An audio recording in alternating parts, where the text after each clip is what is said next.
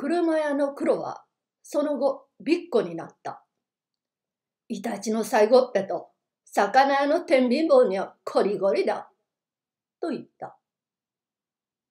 赤松の間に二三段の甲を綴った紅葉は昔の夢のごとく散って、つくばいに近く変わる変わる花びらをこぼした紅白のサザンカも残りなく落ち尽くした。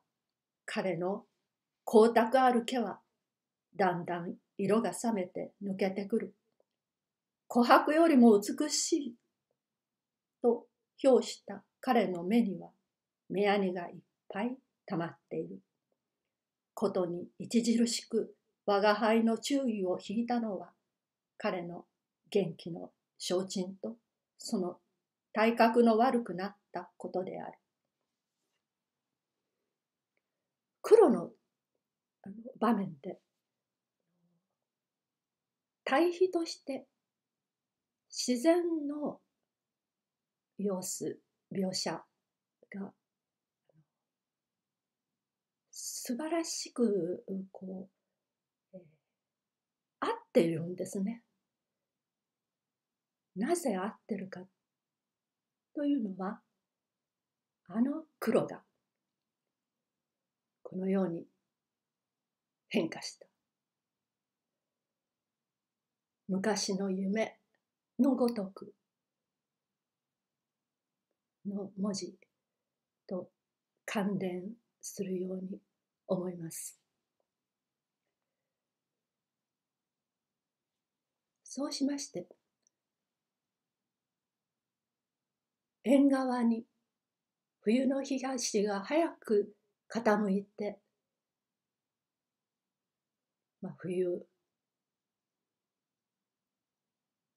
我が輩はまずまず健康でびっこにもならずにその日その日を暮らしている。ネズミは決して取らない。この辺りも黒のことを思いますね。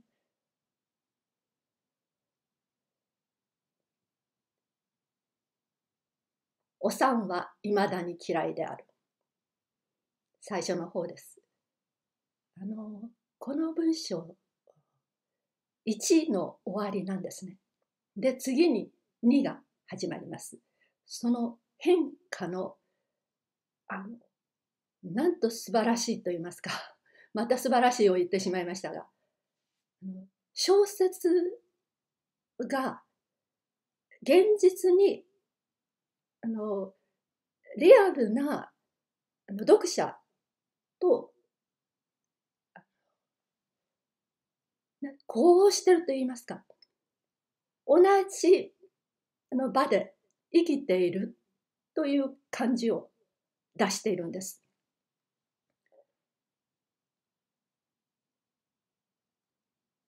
ネズミは決して取らない。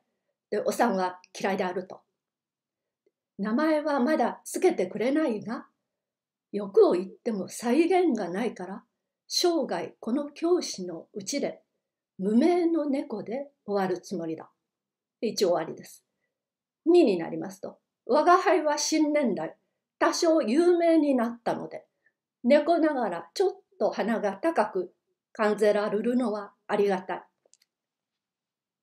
ここは読者あの大変な人気をあの我が輩はこう博したわけですね。素晴らしい人気です。それでありがたいと。結びついているんですね。読者と結びついている。なんかずるいようなこうあすごいな。100年前です。まあ、あのテレビもなければという時代ですが大変に小説が愛されているというのを感じます。